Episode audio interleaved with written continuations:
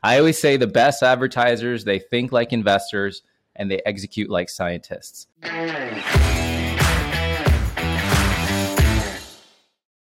Welcome to a special episode of Marketers Talking Marketing. We are joined with I'm going to say friend of the show at this point, Silvio Perez, and we are getting a insider sneak peek at something very exciting coming soon. Silvio, with that introduction, take us away. Who are you? What are you doing? Why are you here? Thank you for having me, Jess. Friend of the show, friend in real life, uh, all the friends. And a little bit about me before I was the head of performance and product innovation at a company called Metadata, where you and I worked together uh, briefly. And then before that, I was a consultant working with different B2B SaaS companies. I have a YouTube channel where I create content on how to run ads online. I think I have like over 50 plus video tutorials. Oh my God. It's accumulated yeah. over the years. Uh, I wrote a book called Google Ads Profits, uh, teaching people how to generate the first thousand leads without blowing their budget. So create content all the time on ads, and and now I'm working with a handful of clients. In the meantime, that I'm starting up my new venture. New venture. Dun dun dun.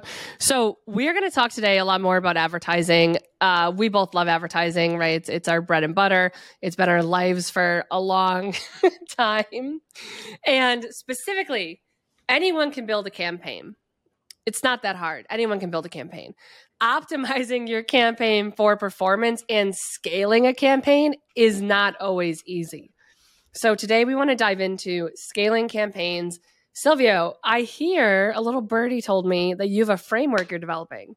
Yes. So drop it on us. What do we need to know? Absolutely. So basically, um, a, a couple things. So first and foremost, most advertisers are too myopic in their focus. They just think in terms of linkedin. They just think in terms of google or facebook etc and or they'll just think at the campaign level in terms of like scaling google scaling linkedin but they don't know how to build a holistic program in which everything kind of rolls up and feeds into. So in terms of the framework and this is part of my first course that i'm releasing so the new venture that i'm launching is an academy that teaches b2b marketers how to scale paid ads for free regardless of skill level and uh, a lot of exciting stuff there and this first course that i'm launching is all about building your paid media program and the framework that that whole course is built around and kind of what I run clients through is called the SCALE framework. And the SCALE framework stands for strategize, configure, assemble, learn, and expand. Those are the five stages that you have to go through to go from no paid program at all to fully scaled and flying high, uh, you know, at a thousand feet in the sky and 10,000 miles an hour.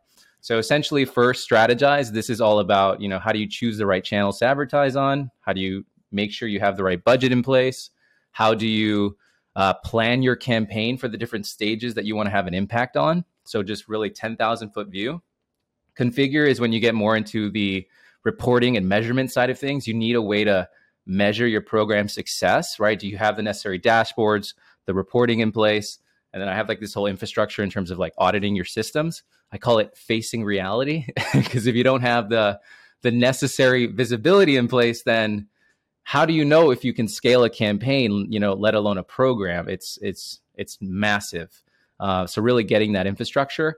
The a is assemble. So this is all around like how do i actually plan my campaigns? So this is where it gets into campaign planning. How do you make sure that you plan yourself so you're in a position to succeed right? So when you actually deploy all these campaigns and then l is for learn so this is how do you build your experimentation engine so that way you can build on your learnings and not repeat the same mistakes a lot of people miss that one. And then the final one is expand, which is all about like, okay, I have this infrastructure in place. How do I secure budget from stakeholders? And then how do I start to scale, uh, whether that's horizontally or vertically, whether that's like in existing channels, new channels, et cetera, to really take it to the next level. So that's kind of what the whole framework is at a 10,000 foot view. I love it because it also feels very intuitive as you say it. But I know when you're going through that list, I can tell you which one I think is the biggest pain point for a lot of companies which spot do you think people get the most kind of stuck on in there? I think it's a combination, but if I had to choose one, I think most people think they do well on the first stage, strategize, but they don't really. uh, if I'm being honest, they think they have a good strategy, but you know they they haven't thought through it as well as they probably thought. So, but the one that everyone gets wrong for sure is the second one, configure uh, like nine times out of 10, especially with the new clients that I've been working with, it's you know they're they're scaling in reverse. The way I explain it is, you know, software companies they have tech debt and they have to fix all this bad code and you know as they grow they have to address that because it doesn't let them grow even further. The same is true but from a paid perspective. They have this reporting debt, this tracking debt that they don't have all that enabled so that they have that baseline foundation. I almost think of it as like yeah. plumbing, the infrastructure, yeah. so that everything else is easier from here. Yeah. 100, 100, 100, 100, 100,000% agree. For I see the same thing with my clients all the time where they want to get started in paid advertising. So they get super excited. They put their card in Meta and they're going to go run a campaign. And then they're like, how do we get our leads out? It's like, well, hold on. Let's get our plumbing in order. Let's get yeah. our stuff moving between. Or like, you know, my my handle on most social is still put a pixel on it. Like, put a pixel on it. Are you measuring it? You tell me you want to do retargeting. Do you have a retargeting audience? And why are we doing retargeting? And what are we retargeting them with? And like, what are we doing yep. here? You know, I think a lot of people get excited about using paid advertising as a way to expand what they're doing on their marketing efforts you know, get some demand capture, demand generation in play, and they'll just start doing it. But then they're not asking why. They're not setting their systems up. They're not going after it. And then they're and then they're upset that it doesn't work. Or they can't measure their performance. Like, it's well, the vicious, on. the vicious loop, you know, and it just keeps repeating yeah. and keeps repeating. I always say the best advertisers, they think like investors and they execute like scientists. So first, you need to start from the very highest of level when you're setting your strategy, you're calculating your budget, you're thinking like an investor, right? In terms of what is my budget allocation? What are my targets that I'm going after based on the stage that I want to impact? Do what are my leading indicators, my lagging indicators, right? Like kind of thinking through that, taking it even another step further when you start to build your experimentation program, you know, later in the framework, thinking through what are your rules of testing engagement, right? Like how do we make decisions on whether we keep an ad live or we pause it? So just writing that down is super helpful so that you're not making decisions out of emotion and you're driving decisions based on logic, right? Yeah. And then if you can factor that decision based on revenue, even better. So you figure out your break even cost per click, your break even cost per lead, and now you have some sort of conditions based in reality on whether this ad should keep running. So it's yeah. like it's all that 100%. Well, I think, you know, the reason metadata exists right in the first place also is because testing on social can be hard if you're not setting it up correctly. Facebook, LinkedIn will both try and optimize your performance. And So they're going to serve your your top performing ad to the audience that's responding to the best. Sometimes you have an ad that doesn't do as well, but it's not getting any attention. It doesn't have that chance to take over. Uh, Facebook, especially, is really aggressive with optimizing. So if you want to have an A B test and you're not controlling your audience and segmenting, you don't really have statistical significance. I think a lot of people also don't have, they don't think about how much do they don't think about what defines success you know i'm not i'm not hearing a lot of people talk about we need to see a certain number of impressions to have the right confidence interval between our performances. I'm i'm not saying that eloquently but thinking about your test before you do it is such a, yeah. a, misstep for a lot of people is where i'm going with that statement. Say it louder for the people in the back. You need statistical significance people. So i i will say a couple things. One most people just don't have enough data for statistical significance if they're running enough experiments and they almost let that be like a, a crutch where they're yeah. like oh we can't get statistical significance so we're not going to do anything of significance yeah. you know and, we don't need to measure anything yeah exactly oh my God. it's like it's Stop. like one extreme or the other we're so, flashing to the new anti-attribution stance that some people are taking of you know none of it's right so just put put a field on your farm asking someone where they came from and don't measure anything extremes of it's any like, kind are usually not the right way to go like it's in life so it's like it's a, it's a everything yeah. is a dichotomy right like if you go too far into one way where it's like no attribution at all no measurement that's yeah. not going to be very good but if you go too extreme where it cripples you and you're not able to make decisions and have flexibility that's also going to hurt you so it's always finding that that little sweet spot in the, in the middle and you know, to that point, just for everyone listening, there's a lot that we're talking about and it can sound very overwhelming. So at the very beginning, just ask yourself, what are the questions that I want to answer? And then from there, start to formulate how can I structure my campaign in a way, name my campaigns, name my ads, so that it is easy for me to find those insights and those, you know, get those learnings. Another example is like Google Analytics. A lot of people are setting up their Google Analytics instances, and I see people all the time saying like, "What goals do you have that I should have? What am I missing?" And I'm like, "Wait, you're you're operating from the wrong perspective. First, ask yourself, what are the things that I want to measure? What matters to me?" And then you go into Google Analytics and you set up your goals or your event tracking so that you can get those insights. 100%. It's designing with intent, is, is how I remember back when I was a wee baby and paid advertising in um the late the late early 2000s like 2007 um nothing makes me feel as old as talking about back in the day on Twitter. But one of my first campaigns, I remember going in and looking, and I was like, I don't remember what any of this shit is. I was like, I need to start giving my ad names things that are discernible, not just a date and a number. Like, what is ad one? What is ad two? And setting it up for to answer those questions. You know, what do we want to see? And not everything has to be revenue. Like, not everything has to be revenue. There's other things that matter, especially if you're, in my opinion, if you're running ABM campaigns Mm. Can you report on penetration into your target accounts? Can you report on a lift in engagement in your target accounts? You know, ideally, yes, like let's tie it to revenue, but there's also a ton of value that comes from those other activities. But if you're not setting it up to measure it, you're not going to be able to measure it. Yeah. And just, know? you know, even taking a step back, one of the things that I learned from the product world is the concept of proxy metrics. So being able to build oh. a great oh. product is tough, right? You always have conflicting priorities you have limited time. Everyone has their own bias on what they think is the best way forward. So it's really hard to influence a lagging indicator on the product side, like retention, right? That's comes three, six months down the line, et cetera, depending on what's your average like timeline for users. So what product teams do is they define leading indicators, which is what they call proxy metrics, that they try to optimize towards so that it can impact that lagging indicator, which is like month month over month user retention, uh, et cetera. Uh, so taking that concept and applying it to the marketing lens, the way I kind of how I define it from a paid perspective is I call them your optimization signals, right? So you need to define your leading and your lagging signals. So depending on the stage and the primary goal, right? If I'm doing demand creation and I'm focusing on that stage, then my leading indicators are going to look a little bit different versus if I'm doing capture campaigns and I'm trying to drive direct response form fills. So from the leading side for create, it's probably going to be something looser but relevant, such as click through rate. Uh, because if my ad is not being engaged, well, then people are obviously not interested mm-hmm. in my mm-hmm. content, which is typically the primary offer on that stage. And then also the engagement rate, right? If I'm driving people to my website, are they actually engaged? Right? Are they enjoying the content? Are they not? uh, who's commenting, who's liking, right? So there's going to be a different leading indicator versus on the capture side, I could probably just use something as simple as like cost per lead, especially if I understand what my break even cost per lead is and I back factor that from revenue.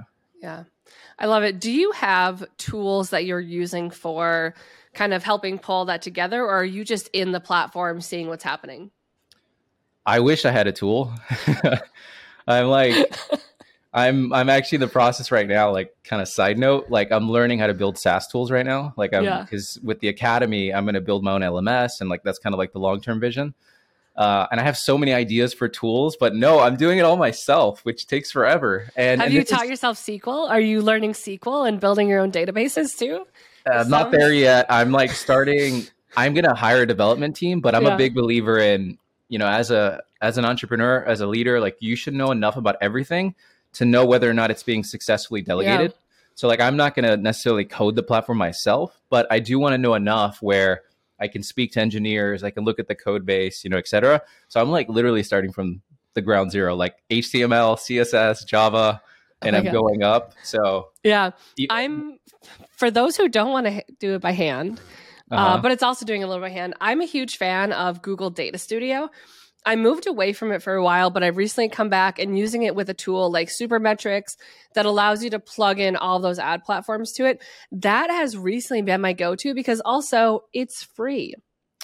Oh, I totally free. misinterpreted the question. Yes, so oh, I do yeah. use reporting tools. I'm not. I'm not in the Stone Age. I thought you meant like am I doing the calculations of like figuring out the break even cost per lead and the, you know, all that? No. Yeah, no, absolutely not. Oh my God. so what I usually use is Google Sheets. We're leaving this in. yeah, no, for sure. Uh, I usually use Google Sheets and then I use Dataslayer, which is basically the same thing as Supermetrics. Oh, uh, okay, but yeah. But it's just cheaper. And that's it why sounds cooler. It, it is a pretty cool. I name. picture like a wizard and your data is the dragon and it's coming Ah. into like because you because dragons hoard things and data hoards numbers I did not Right? know dragons hoard things. yeah we're yeah well, obviously you're a you're a dragon of paid advertising you just hoard knowledge but you're gonna share it with the world you're gonna share your, right. your gold with the world um, Coming. Yeah getting tools helps helps quite a bit with it yeah uh do you have so nowadays you know i think last time we talked you were you were starting to do some on tiktok you were on twitter do you have a current like this is mid-year silvio now do you have a Mhm. current favorite advertising platform It's always so tough for me to answer. I who's your I favorite honestly- child that's what it feels like sometimes, but I kind of see them all as tools. You know, and it just depends Yeah. on what tool is going to get the job done, depending on what I'm focusing on. So I'll tell you right now, mid-year Silvio, you know, especially like launching the academy later this year, kind of where my head's at with uh with paid for us is is very much short form content. So TikTok, uh, YouTube Shorts is monetized now, so you can run YouTube Shorts ads. Uh, so that's really where my head is at right now in terms of leverage. And I think YouTube is still so underrated. So if I had to choose one right now, I would say YouTube because of the ability to tap into intent audiences from search. And then now the fact that you have the ability to run ads through YouTube Shorts is ridiculous. And, uh, you know, just for some context, like six cent CPMs right now. oh my like, god insanely cheap. It, like, i love it so I'm not even like I'm so sure that that is not going to be the same six months from now, a year from now. So, but I love channels that are so underutilized and they're so cheap um, because it's such an opportunity to just acquire so many first touches for a fraction of Mhm. a cost, get those people into your retargeting layer, and then from there you can just further nurture them across channels. Yeah, we are all into short form content here on the podcast. We're all into it. TikTok, YouTube Shorts, Instagram Reels, like we're I- here for it. We are here so much for it. It's crazy, uh, and just on the organic side with my YouTube channel. Yeah. Uh, I've been posting two videos a week now, which has been amazing on the on the channel. But it's slow. You know what I mean? It takes time for videos to rank, then they get indexed. That's just the way it goes with YouTube. Like one of my top videos ever on my channel, I remember I posted it and it was like crickets. Nobody watched it for six months. This was even before I had even fewer subscribers. But then all of a sudden, YouTube picked it up and it took off. Yeah. And that's kind of how long form works on YouTube. But with YouTube Shorts right now, the way it works is you post a YouTube Shorts and like you'll get a ridiculous amount of views within the first day, especially within the first hour. And then it just kind of flatlines. And then like 48 hours later, it spikes up a little bit again. And then it just flatlines again. like, Okay. It's interesting how YouTube Shorts is definitely what the algorithm is favoring. So yeah. um, I'm actually about to run an experiment of like posting YouTube Shorts content, and then the ones that do best organically are the ones that'll leverage as an ad. Yes. I think people, one of the biggest ways that people fuck up is they take their worst performing content. They go, oh my God, I didn't get enough like views. Let me boost it and get more. No, stop it. It's a bad idea. Take your top performing content organically, your top performing organic content. Use that as advertisements. Use it that way. People, I think, often start testing on paid because you can get more reach, you can get more volume with it. Test on organic test take your best organic we used to do this for time inc all the time. I don't know if this is like an nda violation but whatever i'm sharing it. We used to do this for time inc where we would take their top performing organic post and they had like 240 250 facebook pages at the time. We would take their top performing organic post and we would boost that and we would put an advertiser's image on top of it. That was their content. Every day whatever was top the, the day before take that boost it for like 10000 impressions put the advertiser logo on it that was an entire campaign that we ran for like a year and a half. It's, you know, at the end of the day, it's that's your warmest, most loving Yeah. audience. And if it doesn't work for your best audience, chances are it's not going to work on your worst that are have no brand affinity, no trust, right? And like another on that note of like really doubling down on the things that are, are working when it comes to your audience segmentation like right now people's budgets are getting cut so a lot of the clients that i've been speaking to and, and people i've been advising i'm like really? This is a time to like triple down. So instead of you know using an analogy of like don't be a shotgun be a sniper. Like really Yeah. focus in hone in on you know let's say you have five personas. Okay can you focus on the top two that are the most you know effective in terms of like revenue contribution?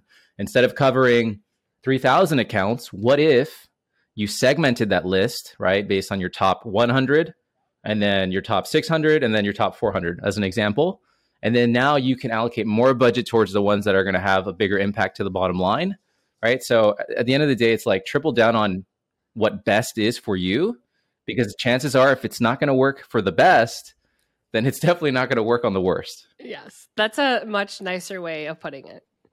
Than we complement be a- each other Yeah, then don't being a fucking idiot. the pg version Yeah. I am your anger translator. we should totally do like a segment doing that that would be so funny yeah. Hey, you know, perhaps you should think about leading indicators. Fucking look at your impressions. I don't know. it's not impressions, but yeah, that would be hilarious. That would be good content. That'd be good. that would be that would be yeah. Let us know in the comments below if you want to see more of that. They're gonna blow us up so the we're we're coming up on time here, but the the podcast closing episode is always what's favorite part of your tech stack. Has do you have a new favorite part of your tech stack? I mean, I feel like your academy is the favorite part of your tech stack right now, and I'm going to put it in there because it can be part of your tech stack, listeners at home, for a low low cost of something. It, so this is the what excites me about building an academy is not that I'm building an academy, it's the way we're building it. So, you know, the whole premise is like I'm trying to pivot away against the normal online education model where, you know, they create a course, they make it as relevant to as many people as possible, they sell it to as many people as possible so they can maximize profits and not impact.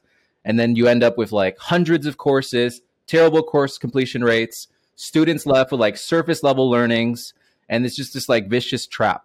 I'm like, no, no, no, we're not doing that. I'm like, when we create a course, it's relevant to one specific niche only. So for us, it's all about B2B. Then from there, we're not uh, selling it. We're giving it away for free to Oh maximize shit! Yeah, all the- 99. all the all the courses on demand are free, right? To maximize impact because our mission is to scale ideas profitably into the world of paid ads. And I truly believe like it's a a superpower that can help somebody, whether that's improving their career, landing a new position, or me when I first started out, like making money for my DJ business. I was a broke college student. Like it's such a powerful tool. Um, and you know, like that is definitely my obsession right now. There's so much more to come in terms of SaaS, like embedding and like learning experiences. And that's really like our whole focus is learning experiences, not just courses. Like it's actually in the web copy. Like I, I'm like, if I can give you all the knowledge you need about Google ads in 30 minutes, I would. Yeah. You know what I mean? Like we're very big on um, impact over quantity, which is another one of our rules. Is like no lesson is longer than ten minutes, and it's by design to force myself and future instructors to really think about like what matters most. yeah.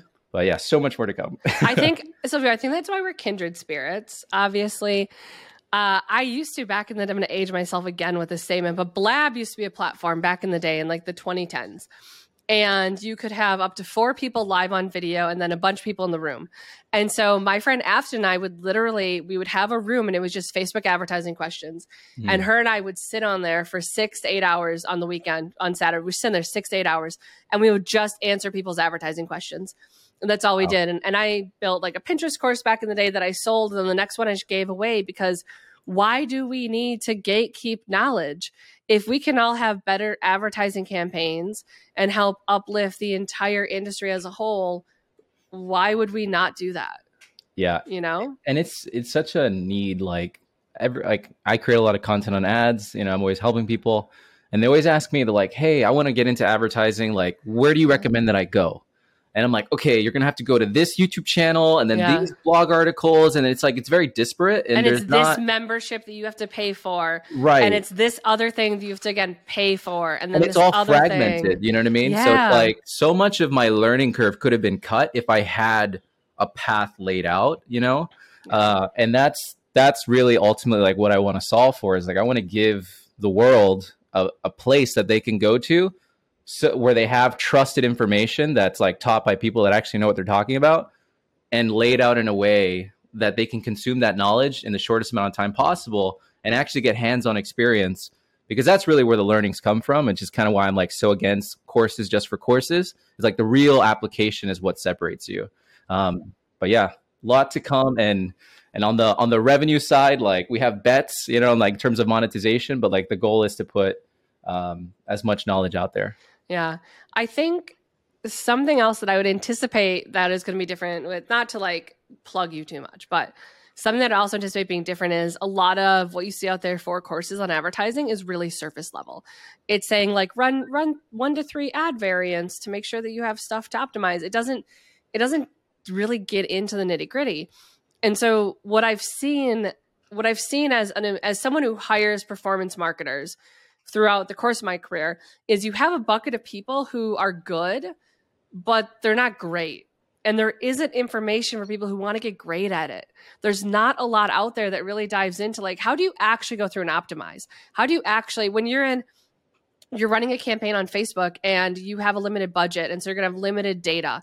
How do you make intelligent decisions with limited data that will never ever reach significance? How do you still use your data? Mm-hmm. How do you still follow through on that? And I would anticipate just because you and I both worked in that environment and had conversations with that, I would be shocked if you didn't go down that path. So I'm going to assume that you I'm going to assume that you're great 100%. people who want to get great at it too. And it's definitely a a tangible market failure of something that's missing in in the world right now. Yeah, so many exciting things. Uh, we just we have we're gonna have like a public feedback area, so like a public facing roadmap. So when students have ideas of like courses that they want us to cover or topics, they can submit it there, and then me for now, but eventually product team can uh, you know prioritize those requests. Yeah. Uh, if they have instructors that they would love us for to work for, like so, I'm very much going to build it in public and yeah. and like really build for the need that is there. That's exciting. Well, we will link to everything in the show notes below. Uh, if if you are listening to this prior to the academy launching, we'll link to Silvio's site and newsletter where you can sign up to get notified.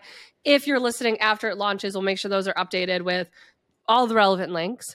And I'm sure that you'll be hearing more about it on our socials in general because we are really excited to cheer you on as you build this academy too. So thank you. Thank you. I'm so, so grateful. Ooh, all right. Well, we'll see everyone on the next episode.